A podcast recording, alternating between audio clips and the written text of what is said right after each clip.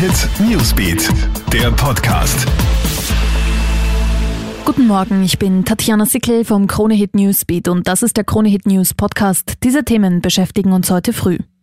Helle Aufregung in Kärnten. Ein elfjähriger Bub aus Feldkirchen hat bei der Polizei ausgesagt, er sei von zwei Männern in einen dunklen Kombi mit abgedunkelten Scheiben gezerrt worden.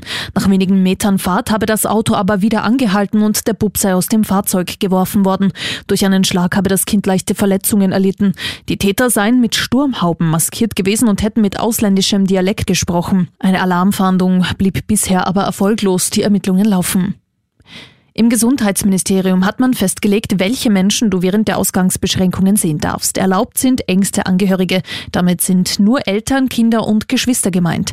Enkel dürfen ihre Großeltern aber dennoch sehen, sollten diese zu den wichtigen Bezugspersonen zählen. Wichtige Bezugspersonen sind Menschen, die man schon bisher mehrmals die Woche getroffen hat. Und noch ein Blick zum Sport. Red Bull Salzburg musste sich gestern Abend in der UEFA Champions League auch im zweiten Spiel dem FC Bayern beugen. Nach dem 2 zu 6 vor drei Wochen in Österreich hat der heimische Serienmeister auch dieses Mal in München mit 1 zu 3 gegen die Bayern verloren. Die Bayern haben sich somit ins Achtelfinale gekickt und beim Red Bull Salzburg ist die Enttäuschung groß.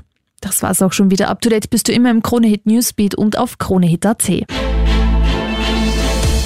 Krone Hit Newsbeat, der Podcast.